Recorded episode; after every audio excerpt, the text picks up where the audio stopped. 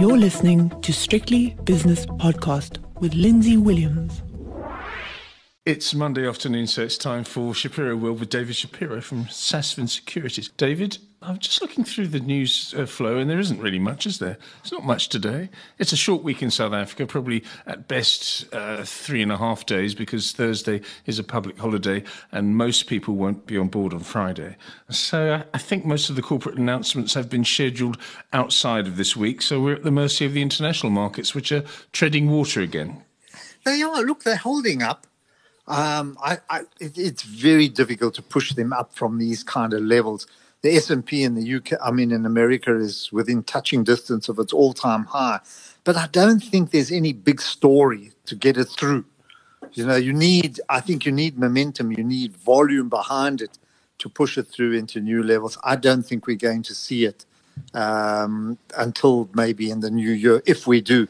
So it's you know everybody's just almost surfing through to the end of the year and just saying, okay, look, as long as nothing dramatic happens, let's just come to work, sit at our desk, have a cup of tea. Yes. And uh, it, it, it's almost that kind of atmosphere. I don't think uh, we've had the inflation numbers out, we've had the labor numbers out. You know, all the discussions have taken place. Um, and now it's a matter of uh, just waiting for, for something fresh into the new year. Remember, at the end of December, it's the end of a quarter again, and there we go into reporting season. So that might be the next catalyst to see where uh, you know where we where we go. Um, you know, funny enough, the inflation story is is I know the numbers came out, but I thought there'd be more of a response or reaction, but that also seems to be kind of almost petering itself out. Mm. Although, as I was saying to you, politically, it's becoming a, a, a, it's becoming a talking point because we go into 2022, which is elections in the United States, and you can't have, um, you know, you want to go in, or the Democrats want to go in where the economy is going up and uh, pointing in the right direction. Also, they want to get all Biden's plans through. But if it's if if inflation is now starting to hurt the consumer yes. or householders, then it's going to be a touchy point. So um, you know, Powell's in the middle. I don't know. I don't know what he's. I don't know how he gets himself out. So I think that's going to be one of the big talking points as we go into the new year. Is there a, uh, is there know, a Fed the, meeting mm. between now and the end of the year? No, that's it, isn't it? I There's, think so. I think. Is yeah, there is there one more? Is. I don't think so. I, I, I think so. I think isn't there one now? Or, or am I mistaken? I'm not sure. Didn't I don't know. I thought there was one now. I lose track, but um, okay, I'll check mm. that out while while we're talking. Check, I, I, think there's one this week, maybe, and uh, you know, it's one where um, you're going to be they'll be on watch for whether or not they increase the tapering. You know, so mm. uh, hmm. oh yeah, futures climb before central banks meet. Ah. So, I, I, I think I think there might be quite a few meetings just before we go into the new year. Um, in in Europe, I suppose they're watching to find whether they're going to extend or or hold back on any, um, you know, on, on on on pulling back on tapering. So, in other words, maintain uh, a very easy stance. Look, China's uh, also pulling back on it. I think they have to because of uh, um, what they're seeing in the property market. I think they're very nervous at this uh, of, of, of what's developed there. But I don't, you know, even even with uh, China easing, there wasn't much of a reaction today. Iron ore price kicked up slightly. Asian stocks were slightly better, but there was no rush into the market and and and you know major change in direction. So I think it just identifies where we are. Okay, we're going to be quiet until Wednesday, I think, because uh, here's my Fed calendar. Wednesday, the 15th of the 12th, uh, FOMC meeting, two day meeting, December the 14th to the 15th. Mm, mm. Uh, so that's tomorrow it starts. And on Wednesday, we'll get the decision and the minutes and everything, that, or rather the uh, press statement. Uh, afterwards. So, yeah, it could be interesting. Maybe he'll surprise us, David. Maybe I will win my bet but I don't think so. But there's an outside chance. I mean, it's an outside chance of Max Verstappen winning the uh, winning the race yesterday. But that outside I chance came in. Oh God! I don't want to talk about it. I'm sorry. I'm I, am sorry. Are you? Uh... Yes, I am. Okay. so we can we But can he's just. from Amsterdam. He's from your, or it's from Holland. He's from your part of the world. It's got nothing to do with my heritage, David. And as I said, I don't want to talk about it. So you Lewis give complete draw. Can we draw a veil over this? Thank you very much, Uh, David. Was what he you- caught napping Lewis Hamilton? Can you like- please stop? Yeah, he was dawdling. and It's like a. like No, it wasn't. You don't know. understand. You're a football and a rugby I and, a, know, and a cricket fan. I don't Uh, I don't want to go into the intricacies. I'll do that with Nick Kunze later on because he's an F1 fanatic. But, but David, what do you do? What okay, this weekend you always do your reading. I like uh, talking to you about your reading, and Mm. Yeah. your your favourite publication is The Economist. What was in it Mm. this week apart from uh, a book list, which everyone's having at the moment? Best books of Well, 2021. that, that, that's it. Just gives you an idea of where my mind was. I, as soon as I saw that they were publishing their their books of the year, that's that's immediately where I went. And worst of all, Yes. the worst thing is that I saw that there's a book on Barcelona by. Uh, Simon Kuper. by, by Simon Kuper. So the first thing I did is went onto Kindle and downloaded it, and then spent the uh, whole of yesterday trying to, you know, getting through and reading through through Barcelona. So I think it just took my mind off off, off the market. But there weren't any big stories. Um, you know, there's there, there's nothing big happening uh, in the market at the moment. I think it's just. Uh, Almost a what's the word? Uh, just rehashing a lot of the old stories. So it's a bit disappointed in the FT as well. Uh, nothing big there. I think the, the big story is around Boris Johnson, Yes. and and I don't know, Lindsay, you you understand this better than I do because you're closer to it. But I mean, can he survive this? I mean, he's being battered on all sides. If he was a CEO, he wouldn't have survived up until now. Yeah. Let, us face it. But because he's adopted the Trump style of politics, in other words, someone says, so, someone says, "Here's a photograph of you having sex with the chancellor's wife uh, uh, on the on the on the table, on the cabinet table." Uh, he'll just say, "No, it didn't happen. No, no, there, there, there, there, there, there was no incident." Just like he's saying, "There's no party." Uh, so he's he's done that because Trump is a denialist, and uh, Boris Yeah. Johnson seems to be doing the same thing. Uh, and I don't know, it seems as though he's going to get away with it, despite the fact that the red tops, in other words, the tabloid newspapers in the UK, scream every day that uh, you know there's no confidence, etc. He's gonna he's gonna somehow smokescreen it over Christmas with the feel good factor, and it'll all be forgotten in January. That's what he thinks. I don't think he's going to survive, though. Something else is going to come I, out. I, you know, I mean, it is so, uh, it's so relenting that, um, and also it's very, very difficult for for him to squirm out of it. But uh, you know, the pound has gone down to what one thirty two, Yeah. one thirty one at one stage, one thirty two. So it's and and also I think, but it's not only that. It's uh, his stance on uh, COVID, you know, on on lockdown, and and I think very very strict laws again. Um, I think there's an outcry over the quarantining, and I think globally there's an outcry over that. But uh, um, you know, those have been the main stories. It's it's it's really been around that. There have, haven't been any um, you know major business stories. So I, I, I, you know, it's finding it difficult to get excited about the market and and really get uh, my teeth into anything. Um, We'll, we'll we'll do a review of the year with because I've I'm I'm arranging now, and I've already spoken to you about this. A three-way uh, chat with Wayne McCurry, yourself, and, Yeah. and myself, and we can we can talk about the year that you've had and also have some fun as well. But um, you probably are preparing your year-end to clients uh, letter. Maybe Yes. you individualize them. I don't know, or maybe there's a letter that goes out to everybody. What are you going to be saying? Just give us a teaser. You know, I, I, I, I- you know, you know what, Lindsay, I'm why I'm preparing this as well, and uh, is that on the first of February, it's 50 years that I've been on the JSE. Oh, congratulations! Let And- me write that down. Yeah, and I mean, it's just you know, it's another day, but I mean, it's whole. I've been there 50 years. It's a long And I thought, where have I, you know, what's happened? What are the lessons I've learned? And there's one very big lesson that I've learned, and it's always dominated my my thought process. And I just want to put it into more context. But I've always been fascinated by uh, individuals who've made enormous amount, who've built their wealth. And strangely enough, they've built their wealth, but but but haven't really built it so that they can go out and buy, you know, fancy motor cars. It's just been a challenge, um, almost like Buffett.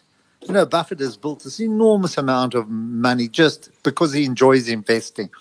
And I've seen it in, in, in a number of individuals, and I've been fascinated by how they did it.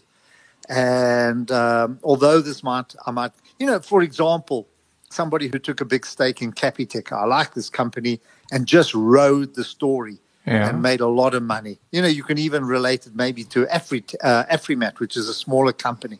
But, you know, back in the 90s, um, I was. Uh, uh, the, the, the gentleman that I worked for at that stage I wasn't working for any anymore, but uh, he was an elderly man and uh, had retired. But he started to say he always I remember his name was Gus Lipscher. Sadly, he died a few years ago. But what what intrigued me about Gus is that he said he used to read balance sheets. He was a very, very smart man. He'd read them from cover to cover, mm. not going through the numbers, but going through the story. And he, he always picked up, he said, you know, Pat Goldrick, this gentleman. First of all, the theme behind Cashbuild. This, yeah, yeah, let, us yes, let's tell everyone who cash uh, Pat Goldrick is. He's an Irishman, a proud build. Irishman. Oh, there's so many yep. good interviews with him. He came over to South Africa and he was a builder and he started a building business. And I can remember right. the share being 150, 160, and from then on, we under the guidance of Mr. Goldrick, it took off, David. Now, now, why did Gus buy them? There were two reasons.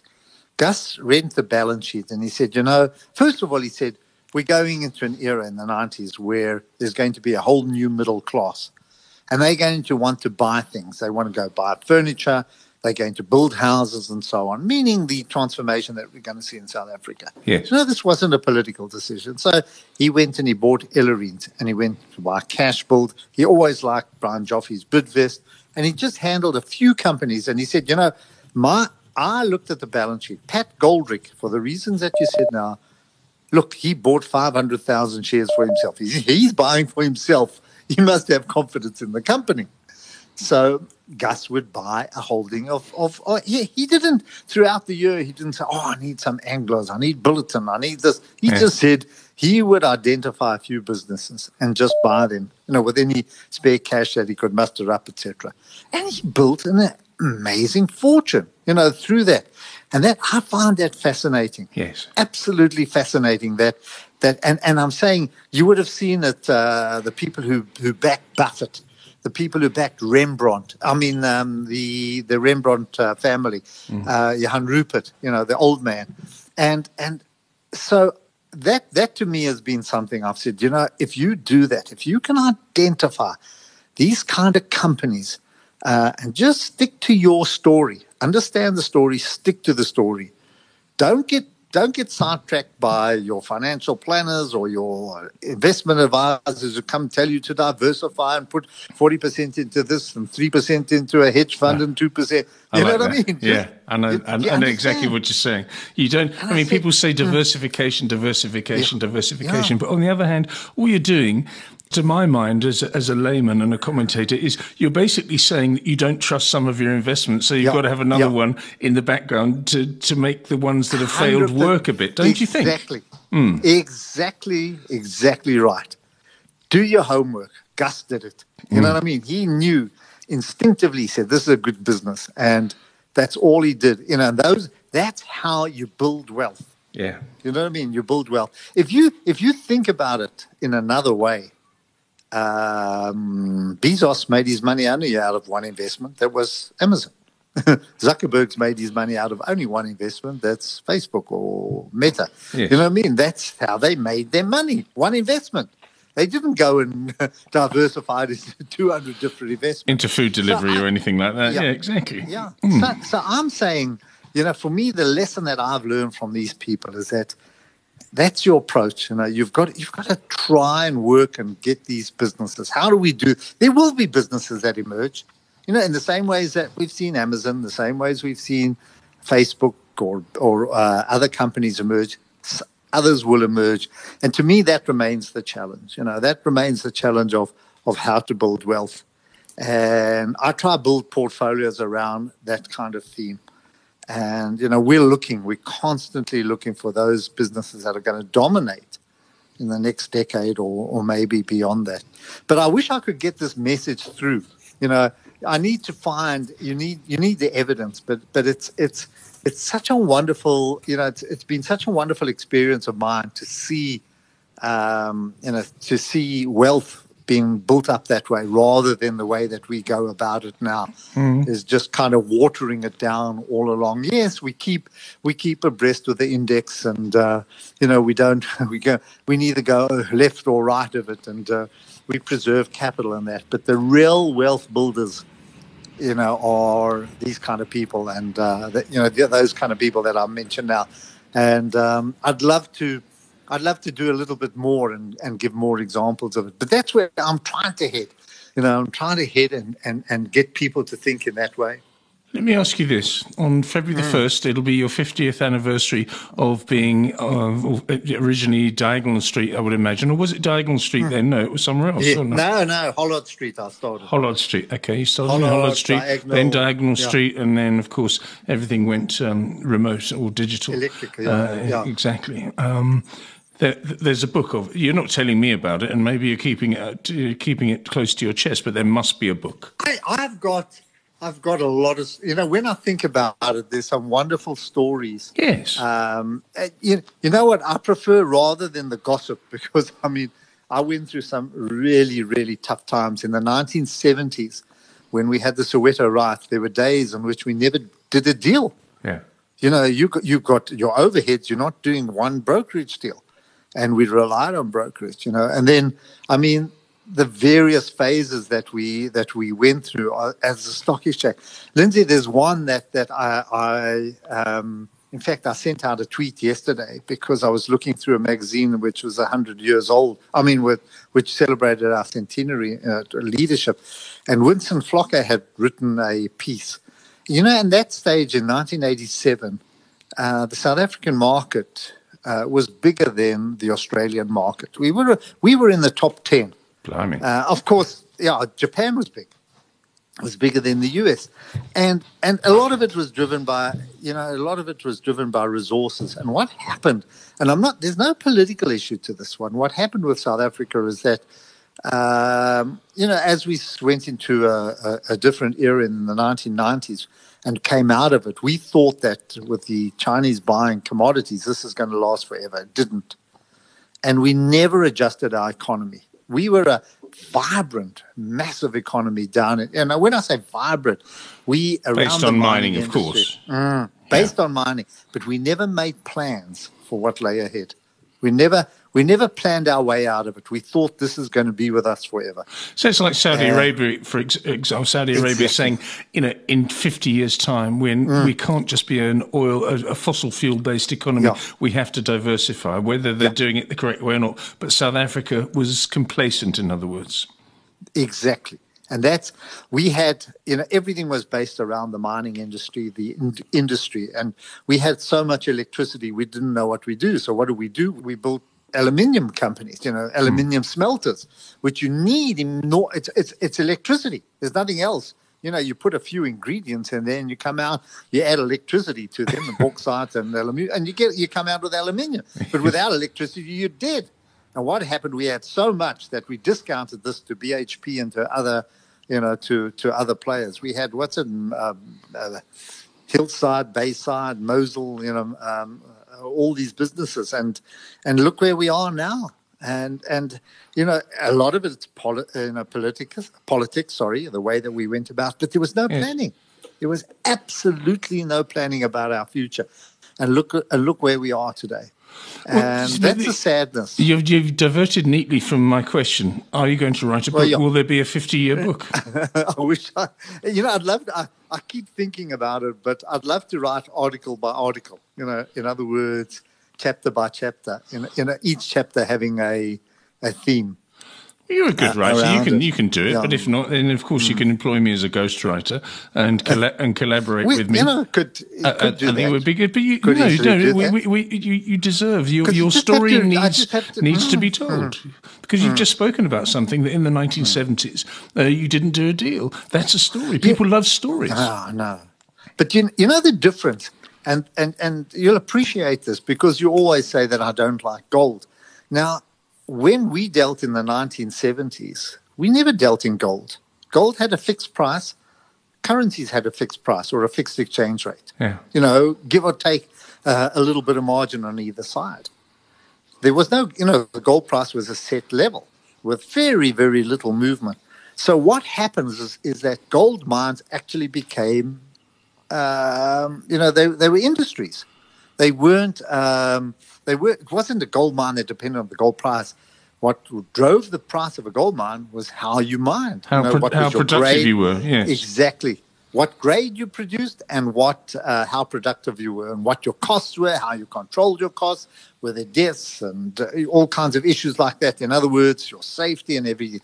And it was through that, you know, that's how you determined the price of the of the gold mine. So we weren't dealing in the gold price; we were dealing in a mine, and that that that was the difference. You know, so today everybody looks at the gold price and oh, gold price is up. We've got to go buy gold share. It wasn't like that, and applied to all other industries as well. You know, most of the other miners as well. You never got these wild fluctuations in prices uh, that we see today. Well, I'm, I'm- I'm telling you, you have to write the book. I mean, it's your duty to do so because people lo- lo- love you on television, radio, podcasts, everything, and now they need the book. But we'll talk about that uh, uh, uh, privately. I'll keep on. I'll keep on badgering you about that. Um, David, let's go to football now. There were the top three are, are pulling away from the rest, aren't they? There's Yeah. uh, you, you've got Chelsea, Liverpool, and Manchester City. City at the top at the moment. They were awful against Wolves. They were very lucky to beat them. Um, they looked tired. Uh, and lacking ideas. So They all won on. They all won on penalties. it's exactly. It's a it's a big it's a big weekend for penalties. Uh, Liverpool Villa. Ah. so many incidents there, but it was it was essentially a boring game. The game of the Ah, weekend ah, was yeah. Chelsea Leeds, uh, and I don't know if you know about the history of Ch- uh, uh, Chelsea I- Leeds games. about it. If you watch the if you watch the go onto YouTube and watch the.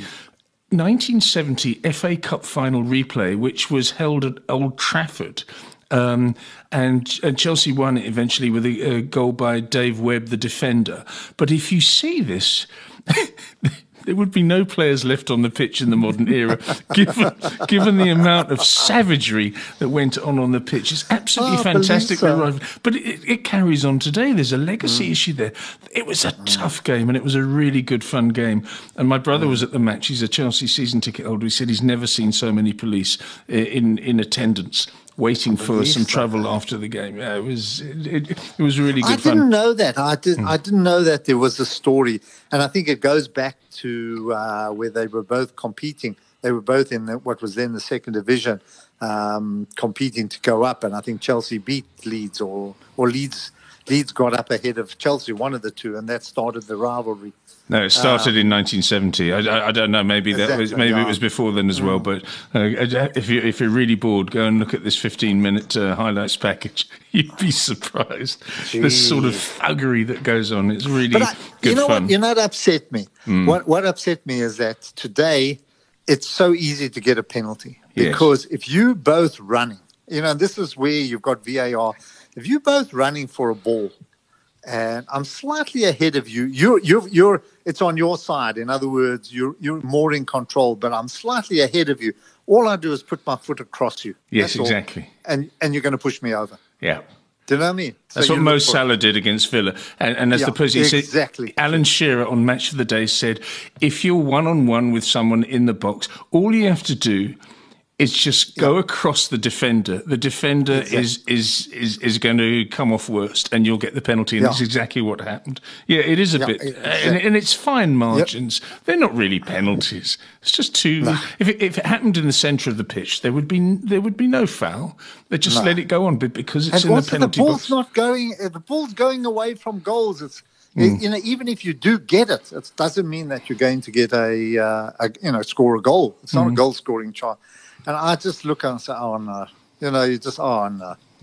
And I mean, even even the Chelsea chap uh, Rüdiger just went down so easily. You know, Yeah. just just oh boy. He earns just fell four hundred thousand pounds a week because he's Yeah. out, out of contract at the end of the year. He Yeah. gets paid four hundred thousand pounds Yeah. a week. He's good. He's aggressive. No, he. He's and he, he attacks and defends. But um, yeah. Anyway, all right. David. That, was um, the, that was the end of the game. that was the end of it. Poor Villa. And, and, and, um, uh, I mean, no, that was poor Leeds. the Leeds game, yeah. Leeds, yeah, the Leeds, yeah, poor Leeds, yeah. Yeah, I like Very leads. They're good fun. All right, David. Um, we're going to set up a, a three-way with McCurry, Wayne McCurry, uh, later in the week. So that'll be our sign-off for the year, I, I reckon. David Shapiro is from Sasfin Securities, and that was Shapiro World.